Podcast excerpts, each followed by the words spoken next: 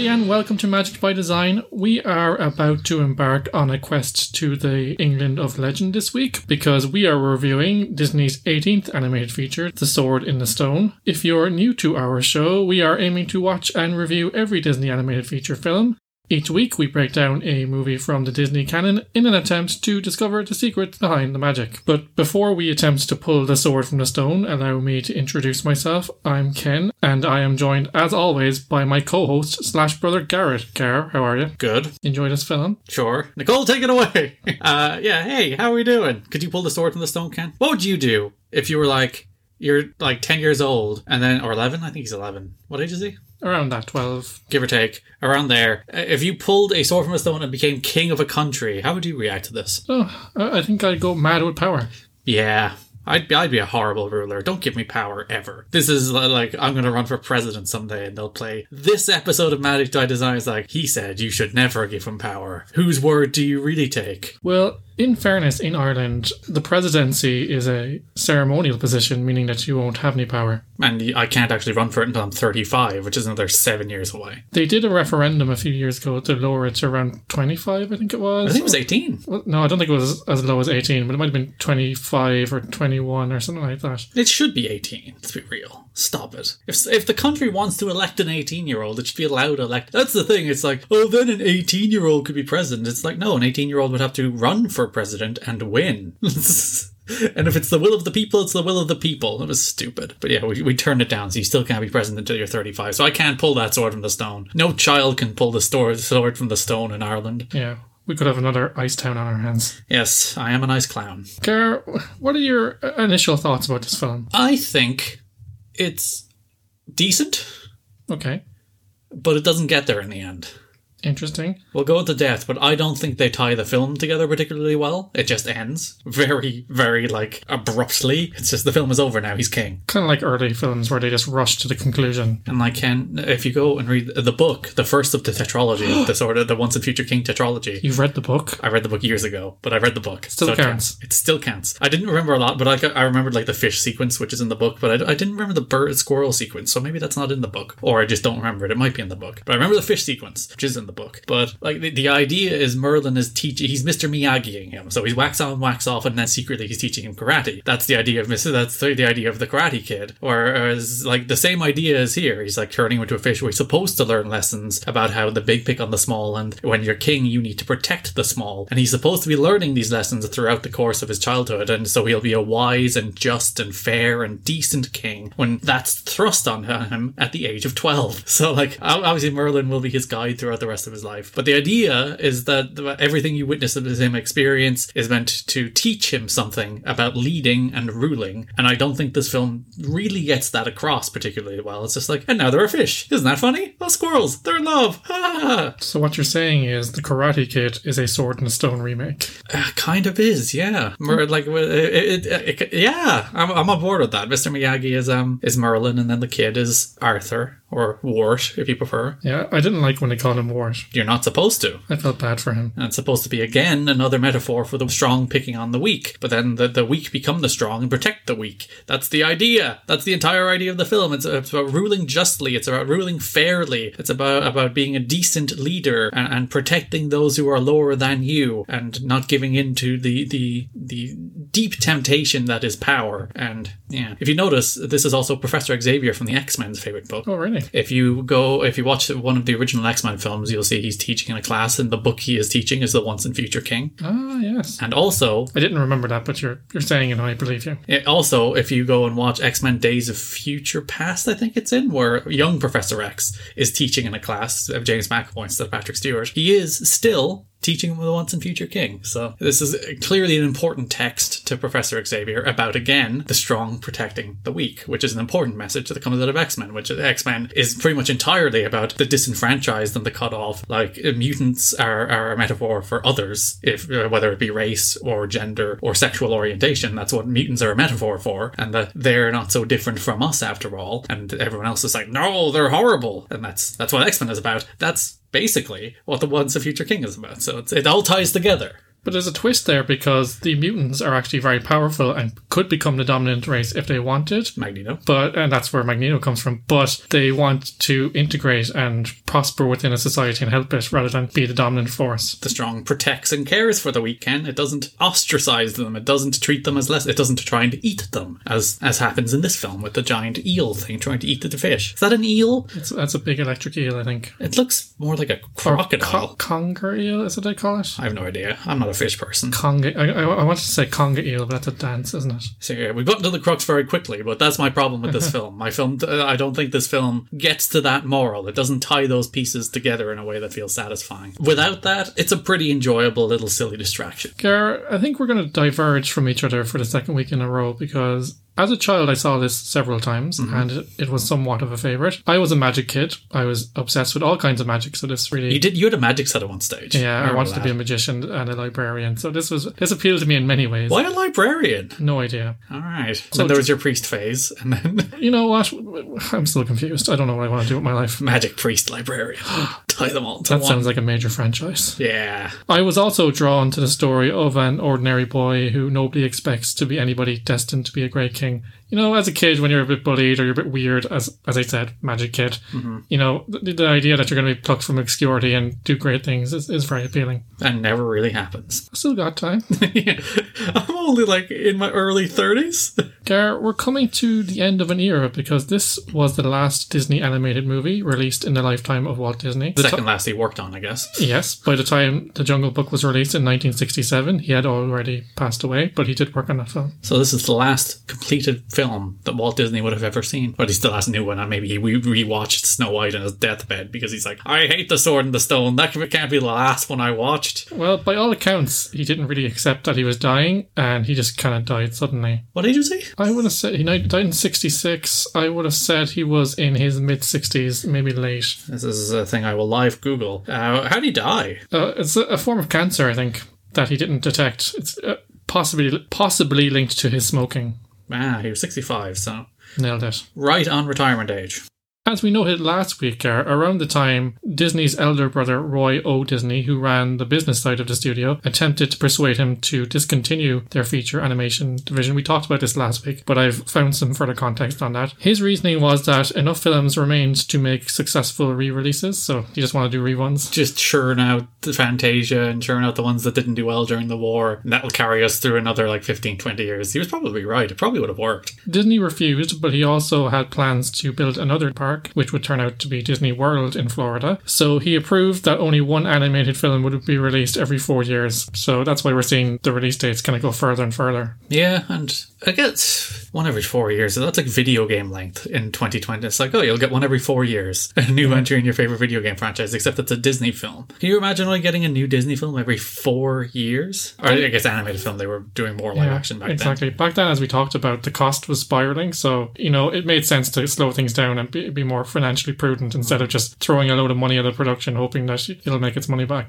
Do you ever think about how many of these uh, these uh, these stories are based in European or specifically British a lot uh, culture and writing? Very little American works they're adapting. Yeah. But as we've seen from Walt's childhood, the books that he read and the stories that he was interested in came from Britain. So he, he had a very British centric sensibility when it came to storytelling. And that's that's all he ever made. All British and ancient European fairy tales. His fairy tales, the origin are probably it's a little more nebulous. It's like where the hell does you know Cinderella really come from? I guess people probably know. I know that Charles Perrault's version is the version that was adapted, but that was based on the word of mouth version. So you know you, you never know where those original stories came from, but the majority of them came from Europe.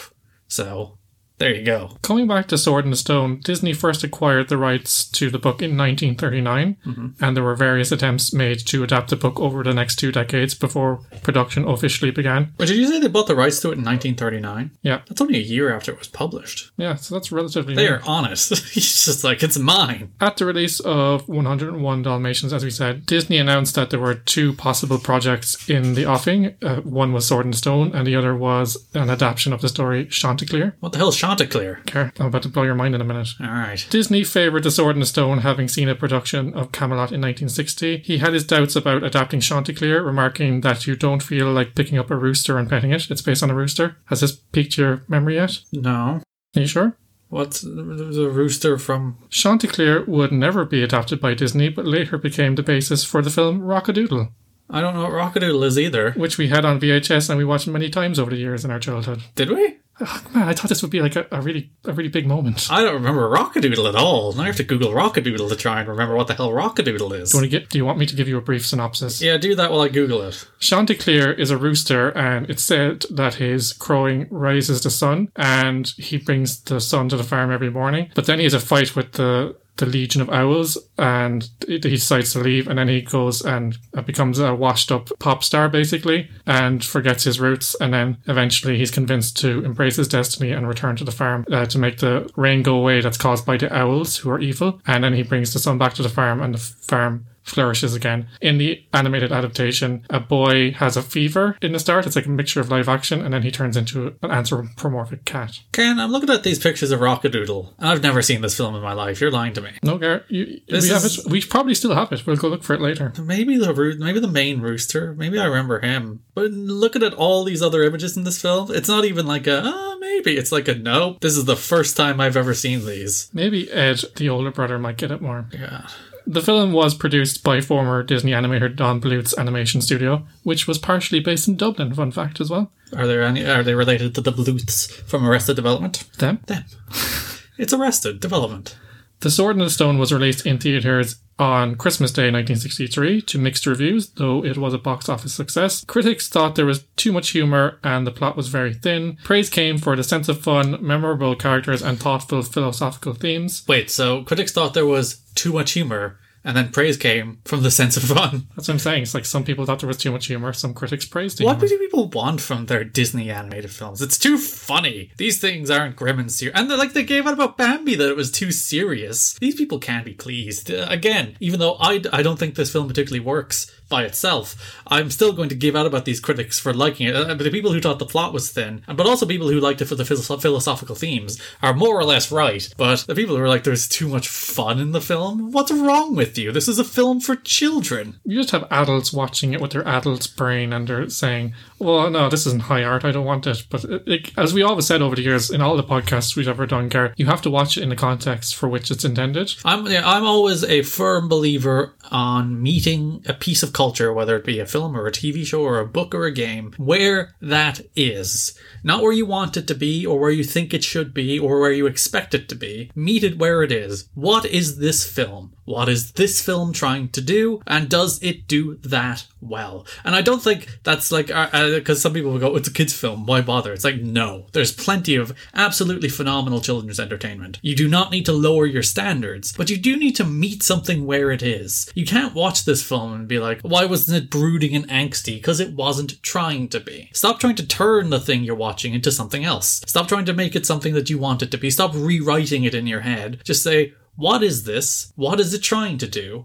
Does it do it well? That's what you should be doing when you do watch anything. You shouldn't be like because uh, you're playing through Paper Mario at the moment, and there's there's a lot of controversy, or there was before it was released, uh, based on the, there's an old Paper Mario game that's very different. It's more of an RPG, where it's like turn-based battles, stuff like that, and that's a game people love a lot. And Paper Mario: The Origami King is not that game, so they think that this game is bad because it's not the same as the old game. Instead of meeting this game where it is, saying what is this game trying to do and is it enjoyable? It is, which is the spoiler. It's actually a very good game. It's like, I agree. and uh, it's the same. And there's a, a, a documentary at the moment on Netflix about video games called High Score. It's a six episode documentary that goes through the history of video games. And people are like, it doesn't cover this or that or this or that or X, Y, Z, and it doesn't look into this. And it's like, it didn't try to. How can it cover something that's been around for 50 or 60 years? And it's like it does, and it, it does like make active attempts to represent people who aren't normally represented in these kind of conversations. But they're like, it should have went further. It's like, stop it. What is this doing? Does it do it well? It cannot be all things to all people. Like no piece of culture can be all things to all people. It's like you gotta meet something where it is. It's just, it's just when you hear adult critics going, oh, not for me. It's like, yeah, Good. It's not for you. But Yeah. tell me if it's good in the context that it should be. We're and as, you said, you know, we're we're all adults, but we were kids once, so we can at least cast our minds back to see if it would have appealed to us then. You know. That's, uh, that's my other gold, golden rule of um or critiquing anything. Ken, the first one is meet something on the terms that it's trying to meet you at, not with terms you prefer it to be. The other is know the difference between something not being for you and something being bad. Because there's plenty of things that people enjoy that aren't for me, and that's fine. Not everything's made for me. Not everything should be made for me. Like the idea That's the internet these days. Everything should be made to my liking, and if it's not exactly that, it's bad. Yeah, the idea that, that these thing everything should be catered to a specific tiny group of people. It, it's good that there th- that there are plenty of things that aren't made for me. More things not being made for me is more things being made for other people, and that's great because there's plenty of things that are made for me, and that's fine. Like it's not like there is a shortage of culture in the world. There is far too much of it than you could ever consume,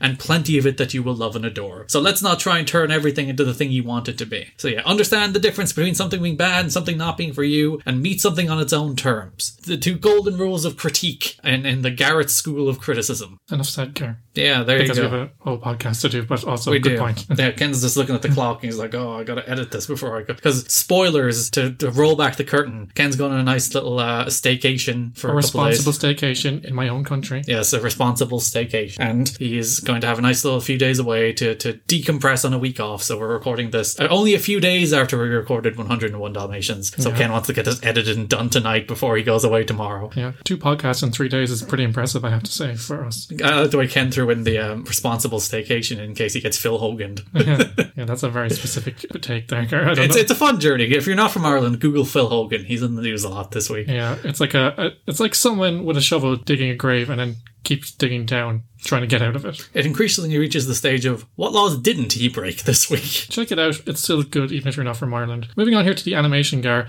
Just one note on an innovation that came out of this movie: a new animation technique called touch up was created during production. The animation process had previously involved the use of cleanups, where assistant animators transferred the directing animator's sketches by hand onto a new sheet of paper, which were later copied onto an animation cell. Cleanups were replaced by touch ups, where the assistants drew directly onto the animator's sketches before drawing was copied onto a cell. So in- instead of just redoing the work, they just tidy up the existing drawing. That it seems seems like, like a a- no-brainer. That, that's like an innovation in this film where if we make a mistake, we don't throw it out, we try and fix it first. It's like, oh, what an innovation. Why weren't you doing this all the time? And when you see things like this, you can really tell where they lost all this money. Yeah, and I guess like yeah, uh, this you see this would be a thing where it's like, oh, is, is this corner cutting? No, it's just like common sense. Can this be redeemed? It's not like that episode of Kitchen Nightmare. It- actually, no, it is like that episode of Kitchen Nightmares you were watching last night where the dude dropped a wing on the floor and then threw it back into the fryer. This is basically the equivalent of dropping a wing on the floor and throwing it back in the fryer. Because his theory was that if you put it in the fryer, it sterilizes it and removes all the dirt from the floor. Yeah, It kills all the germs. You're fine. Don't worry about it. This is the same thing. It Once it's removes all the above- dirt from the drawing. Yeah, what is it? Five to sixty-three is the, the, the range in which the danger zone they call it. Five. So it's, once it's cooked above sixty-three degrees again, after it falls on the floor, everything is fine. oh god, Kitchen Nightmares is a great show. It's really a microcosm of what's wrong with America. And some of these episodes are like 13 years ago, 14 years ago. Yeah, They saw coming down the track years in advance. There's a lot of use of still frames, especially in the early goings when they're setting the scene. Uh, again, this is you know a, a cost saving and time saving measure. Uh, to me, the animation feels like a further step down, even from 101 Dalmatians. Some of the backgrounds feel unfinished, and some shots have no detail at all. you pointed out the Thundercats Go background. I've not put this in your head. You can't unsee it. Um, I didn't like there. Uh, I, I agree that there's some of the shots where it's just like it's a character model in front of a blank color background, which is just like, all right, you didn't want to put any detail in that shot. That's all right. But uh, in fairness, some of those do because at least the sky, the, the background isn't just a single color. There's usually at least uh, in that particular one there was like different gradients of orange to reflect a sun, uh, a setting sun. So there there was some detail there. It wasn't not- totally lazy, but yeah, not a ton, but um, I think I think it's on par with the 101 Dalmatians. It's it's I, I wasn't blown away by it, but there was a, at no point was like, ugh. But for me, like Archimedes, the owl, and other characters, I love Archimedes. I Oh, thought no, I- Archimedes was super expressive and fun. I really love him, but he did feel a bit crude at times. Like he was a bit of a kind of a, a moving, like a flip book. Like it, it seemed kind of rough around the edges. Like I- I- as I said, I don't think it's much worse than 101 Dalmatians, but it does feel cheap. No, I didn't bump on it. Uh, maybe it's I've already adjusted to the lower standards. I've already lowered my bar. Or no, I, I like I, as I said, I wasn't like, oh wow, this is one of the prettier films I've ever seen. Or that sequence of animation was just dazzling. For the most part, I'm just like, this is a pleasant animated film. Yeah, there, there were times where they seemed to be zooming on a 2D painting in some establishing shots rather than using the multiplane camera, so they took a few shortcuts there. But then, as you said, some shots and backgrounds are beautiful. So it's, it's a real Frankenstein of a movie for me. The, the quality does vary kind of wildly. And there's some like really, I think like the, the sequence where Merlin is battling, what's the name of the witch? M- Mem? Mom? Madam Mim. Mim, there we go, Mim. Where Merlin is battling Mim. I thought that's, I think that sequence is really interestingly animated and it's it's really well written as well, actually. It's very frantic and well paced, and you really get the sense of magic where like it's like a it's a magic fight for one. Yes, it's a magic fight. I, I do think anytime like magic is used in great detail in this film, it uh that's when the animation shines. Like the Yeah. sequence where the, all the uh, pots and pans and, and and crockery and all that fun stuff is cleaning itself, all very fancy. And when they beat up uh, Lord Ector and uh, Sir Kay, Mm-hmm. it's pretty funny. The sentient tea set was also very fun. Yeah, so I think uh, whenever magic is introduced, that's when the animation shines as well, because that, that- that's like when you'd expect the animators to be able to flex their muscles, you know, they'd be able to say like, all right, we can cut loose, we don't have to be, we're not tethered to the mortal realm anymore, we can have our fun. As you said, Gar, I, I did really enjoy Archimedes as a character, though. I thought he was a great sidekick. And actually, the person who plays Merlin was initially cast to play Archimedes, and then they went through several voices. That's a trend in this film. I, think about, I, I have a note here, they interviewed about, or sorry, they auditioned, I said, it should, well, an audition is an interview, so technically Yes, I'm not it's wrong. just a performing interview. Uh, about 70 actors for Merlin before they decided, oh, this guy's pretty good. And then they got someone else to do They just gave him a promotion. It's like we give up. You got the gig. Also- there was like seventeen people played played Arthur. So Yeah, but I, I thought he, a lot of the comedy came from Archimedes, and I just- I like I like Archimedes a lot because he's very much a type. He's like the flustered, uh, stuffy kind of. He's an owl. Set in his ways, owl a stuffy owl. There you go. Uh, you know, uh, very much a character type, but an enjoyable character type where he's all flustered whenever anything happens, and he's like, "Oh, leave me alone! Oh, I want look." I'm put out by all of this. Yes, and he hates Arthur, but he secretly likes and helps Arthur, and it's all that fun stuff. I enjoy Archimedes. Arthur's 17 voices, though, is very strange. Yeah, I have a note here, Claire. I think it's somewhere. Ah, yes. Rickie Sorensen, who had voiced young Arthur, entered puberty during production, and Reitherman, who was the director, Wolfgang Reitherman, who's famous in a few of these films, cast his sons, Richard and Robert, to replace him. So there's notable changes in the voice of Arthur between scenes. It's It's, very jarring. completely inconsistent as well. It's very strange. In that legitimately every line that comes out of his mouth could potentially sound different. It's like, what what is this character? And because sequences are done out of order, it just means that the voice just goes back and forth throughout the film. Yeah, and it even feels within scenes sometimes. There's like it's one voice, then it's the other voice. Why not just read? Like when they decided to recast him, uh, like that's this is where the cheapness kicks in. Instead of being like, all right, we'll rec- re-record all the lines. It's like, nah, we have these ones done, so let's just Frankenstein it together, and who cares how consistent it sounds? Because like he has a different voice. Some, as I said, sometimes within a scene he'll have a different voice, and I'm like, who is this person speaking? And then sometimes he sounds like a boy, and other times he sounds like a young adult. And Yeah. I, I- think it took me out of the film at times. It's very strange. It's very strange. Like if, if you didn't know that for some reason they decided to recast him and then they didn't re-record all the audio, if you didn't know all of that, you'd um you'd be very confused watching this film by the fact that his voice changes multiple times. As you said before, this is based on the novel of the same name, which Yes. was first published in 1938. So The first of four books. literally, as soon as it hit the shelves, they, they bought it up as a, Yes. a movie. Of course, Arthurian legend goes back way further than that. Like this is based on Arthurian legend, which goes back to I don't know when Arthurian legend started, but this I think uh, it codified a lot of the Arthurian legend, and that this is where the myth that we know today, like Knights of the Round, Merlin, all that fun stuff. I think a lot of it was the, the version of it we think of as the version in T. H. White's book, uh, but yeah, obviously it goes back way further than that. Yeah, so much like Charles Perrault or Yeah, it's the a, Brothers Grimm. it's, it's, yeah, that they, they, they catalogued the story and told it in their own way. Uh, In the same way, people will watch this version of The Sword and the Stone, and that will persist in some way or another. For a lot of people, this is the definitive version, and there has been many attempts to make Arthur movies over the years that have been bad. Let's just say they're bad. There's one especially with Charlie Hunnam, which is unwatchable.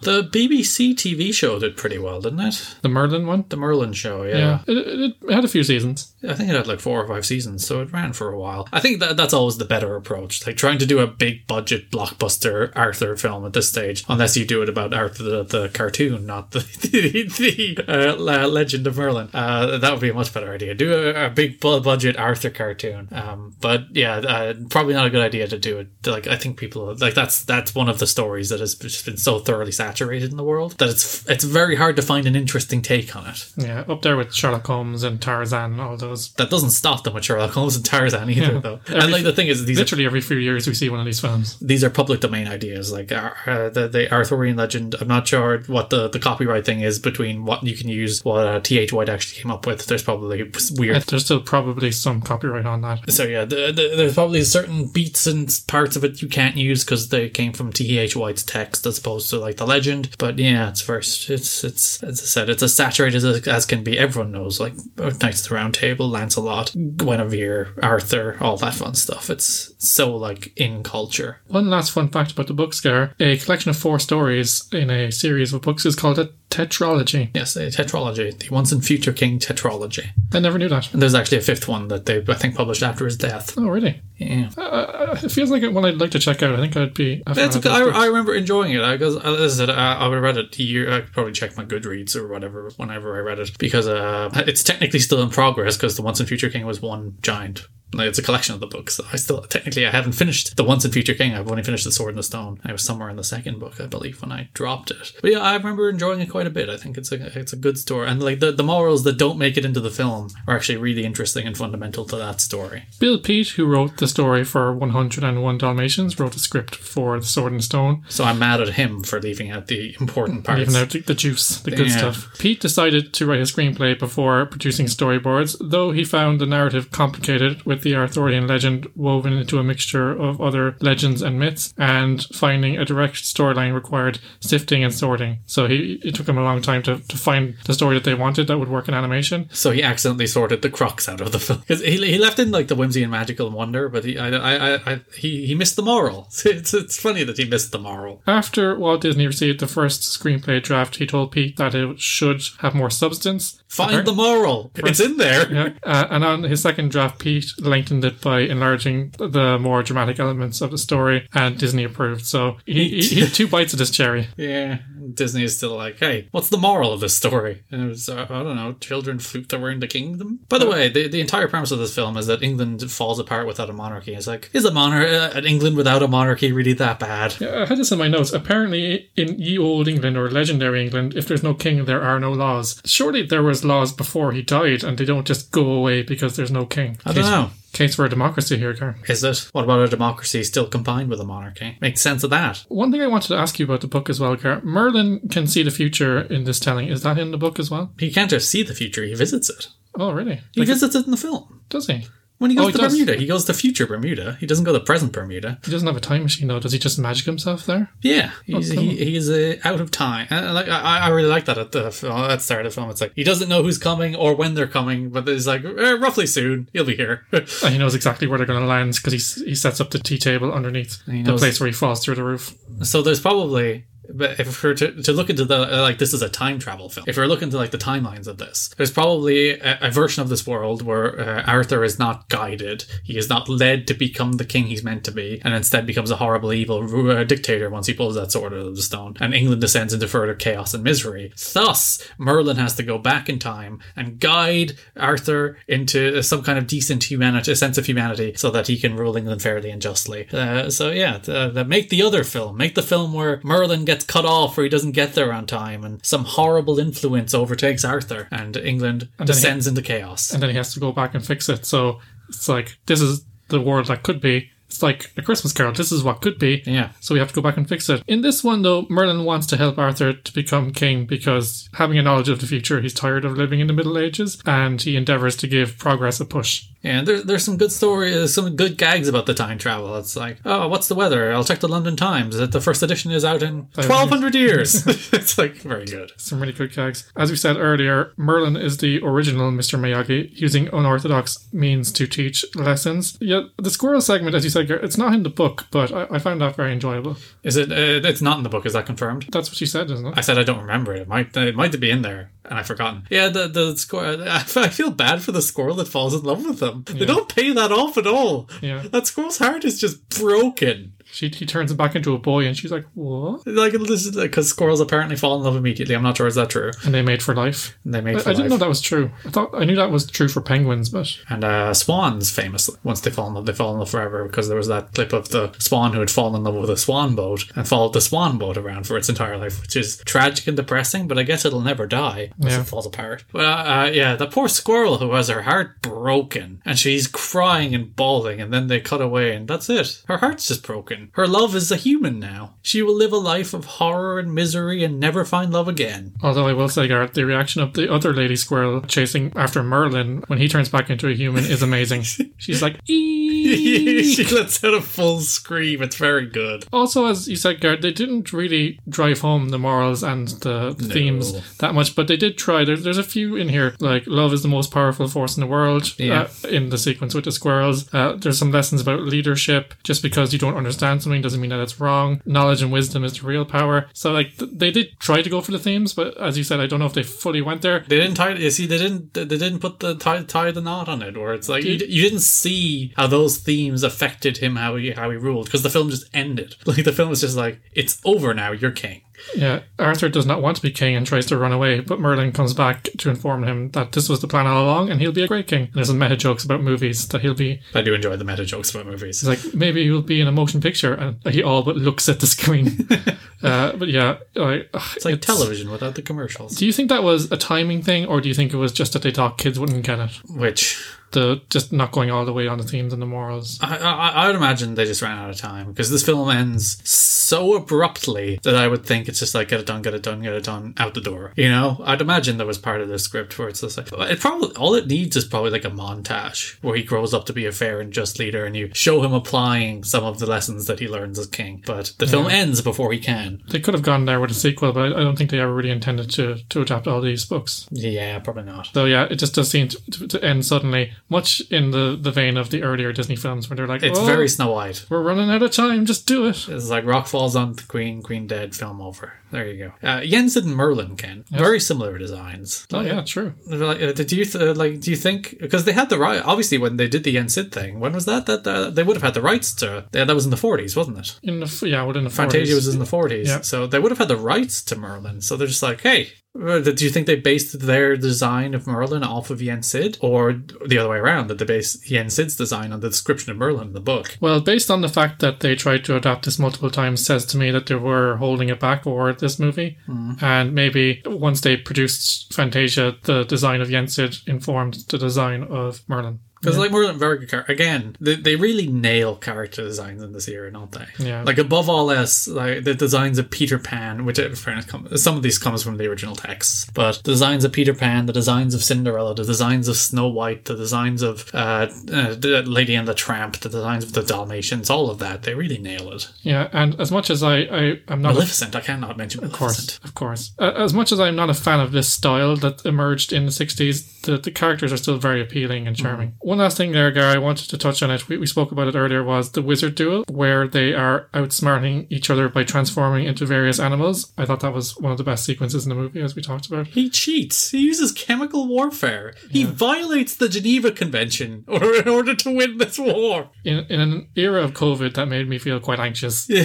gives like- her a virus. She cheats by turning into a dragon, and he's just like, I'm going to turn into a virus that you don't know about. I'm going to make you sick. It's like, first of all, genius. Yes, very good. second of very all- good way to win. very kind of on the nose for our times and maybe feel a bit squeamish. Yes, it's it's it's too much 1960s Disney. You should have the foresight to see we're watching this in a pandemic. But yeah, and like Merlin is a time traveler. He can see he he he knows the, the Geneva Convention exists. So So is he a bad guy then? Hmm. Maybe all wizards are a bit bad. One last note here on on that. Madam Mim has a top-notch maniacal laugh. She does. Todd, It's very good. Yeah, it's, uh, when she turns into the dragon and starts winning, she gives out this like giant maniacal laugh. It's like, yes, you are evil. I like the way she's the villain of the film, really, as well. Yeah, she- and she's only introduced for like a like seven minute sequence where She shows up really late in the game as well. she's introduced as this villain, and then she's defeated, and then the film moves on and it ends. Uh, Which it's a very weirdly struck. Do you think the film would have benefited from introducing her early and having this push and pull between Merlin and Mim, almost like the dark side against the light? So that like she knows also that he is the once and future king, and then she So- tries to corrupt. She's the corrupting force, and Merlin is the good force. That are trying to bring him to one side or the other to enact the vision they see for the country. Yeah, there's probably a there's probably a decent story to tell there, but I, I kind of like that. Like you could take her out of this film, and I think the film still works. I like I just like the idea of it's kind of a laid back film. We're gonna we're gonna we're gonna teach you how to be king, and you will take in these lessons whether you want to or not. Yeah, so it's kind of a, an easy watch in that sense. It's not complex in, in its themes, but not in its structure.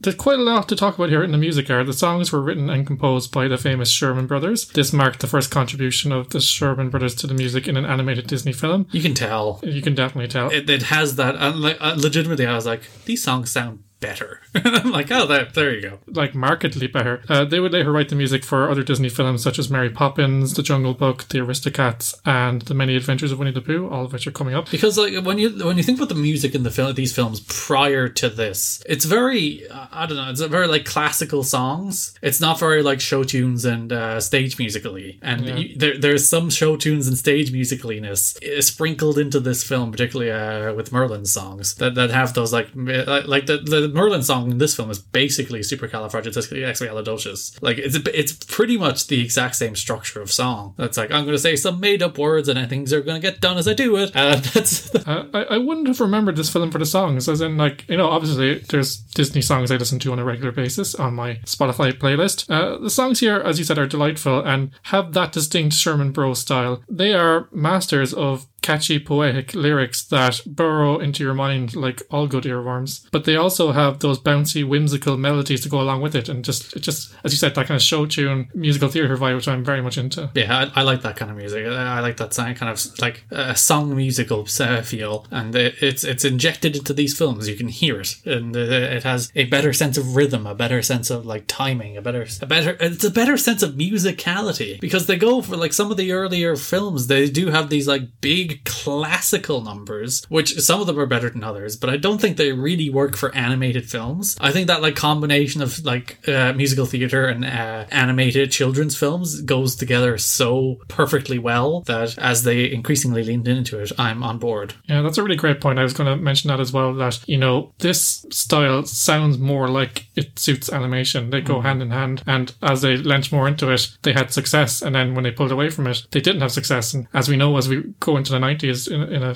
couple of episodes, actually, quite a few, a lot of their Still success. gonna be a while again. We're still in the 60s. Yeah, yeah, true. A, a lot of their success is based on the fact that you know that they lean into that, and it just works. Like essentially, uh, all the best Disney films are animated musicals.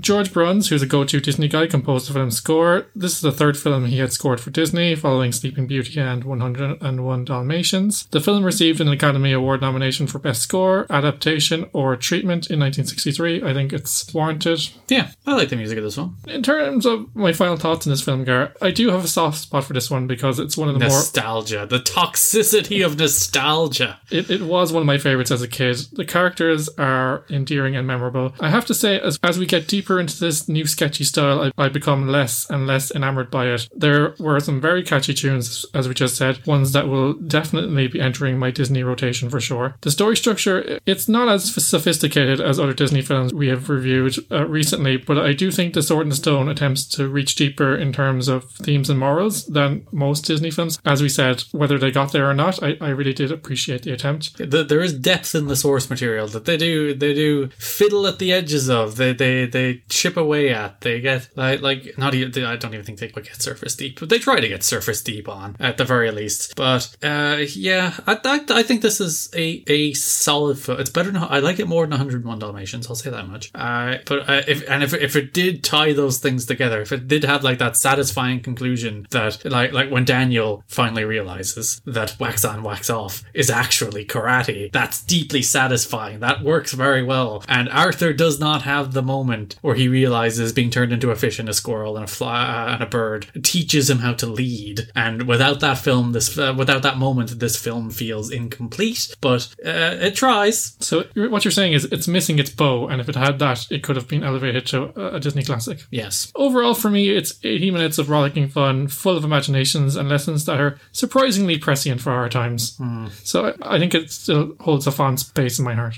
If you're playing Magic by Design Bingo, get ready to mark your card. A live action adaptation is in the works. It was it was first announced in 2015 to be released on Disney Plus, which you know that was but a twinkle in Walt Disney's eye at that point. Yes. Uh, we have yet to see anything from it to date. They'll make all like they're apparently making Lilo and Stitch. I'm like, how are you going to do that? No, I've already said how they should do that. Stitch should be a dog. But other than that, they're going to turn all of these films into live action, not even adaptations. It's basically live action remakes, uh, shot for shot. But we've already said we, we, the world doesn't want more Arthur stuff. So Yeah, good luck. Let's see how they pull that one out the bag. I think they should lean into the fantasy and make it more kid friendly. Keep it with the themes of this film, then try to make it serious and gritty. Uh, I think they will do that, but they're, they're they're not going to adapt. They haven't adapted any of these. It's been shot for shot remakes. The film inspired King Arthur's Carousel in Disneyland, one of the original attractions at the park. But and I don't remember that ride. it's it's the carousel. It's literally just the horses, Oh, okay. and you weren't in Disneyland. That's true. I've been to Disney World and Euro Disney and Tokyo Disney. A replica of the sword stuck in the stone features in most Disney parks to this day. so do we have that. We have attempted to pull the sword from the stone Yeah. unsuccessfully. So there you go. I failed. Kingdom Hearts. Uh, look at the script, Gar. Uh, Kingdom Hearts gear.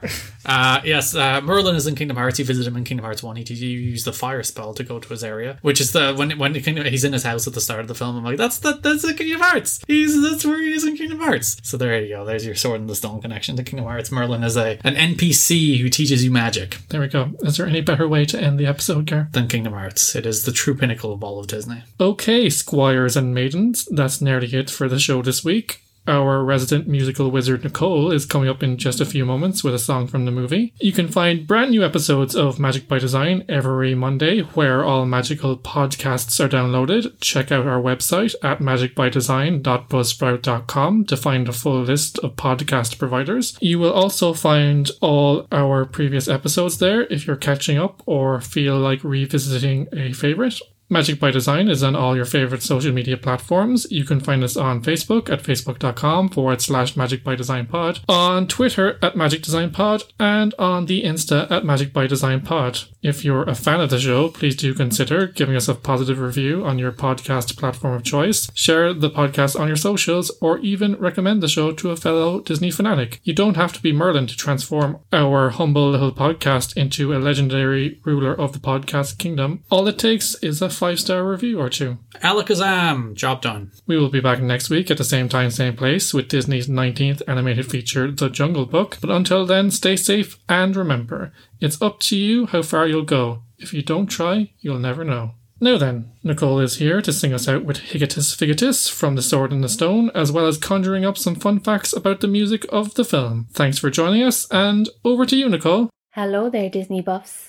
It's me, Nicole, your musical correspondent, coming to you live from my bedroom. This week, we're taking it back to The Sword in the Stone. Again, George Bruns wrote the film score for this movie, while the songwriting duo, the Sherman Brothers, wrote the songs. This was the first gig for Robert B. Sherman and Richard M. Sherman, who were responsible for more motion picture musical song scores than any other writing team in film history. You'll hear their names again soon. I'll admit, Sword in the Stone is not known for its super lyrical songs, as most of the actors sing in a speech British accent. But I could not let this week pass without trying out my favourite song from the movie, Higitus Figitus. Buckle up, everyone. This is a bit of a ride. Higitus Figitus Zumbakazing. I want your attention, everything. Packing to leave, come on, let's go. No, no, not you. Books are always first, you know. Hockety pockety wockety whack, abracadabra dabra knack. Shrink in size, very small, we've got to save enough room for all. Higitus, figitus, migitus, mum, prestidigitonium. Cicero, you belong in the C's. Alphabetical order, please diminished dictionary, those words in your vocabulary. Hoppity, poppity, woppity, whack. That's the way we have to pack. Hicketus, hicketus, hicketus, mum first, the digitone.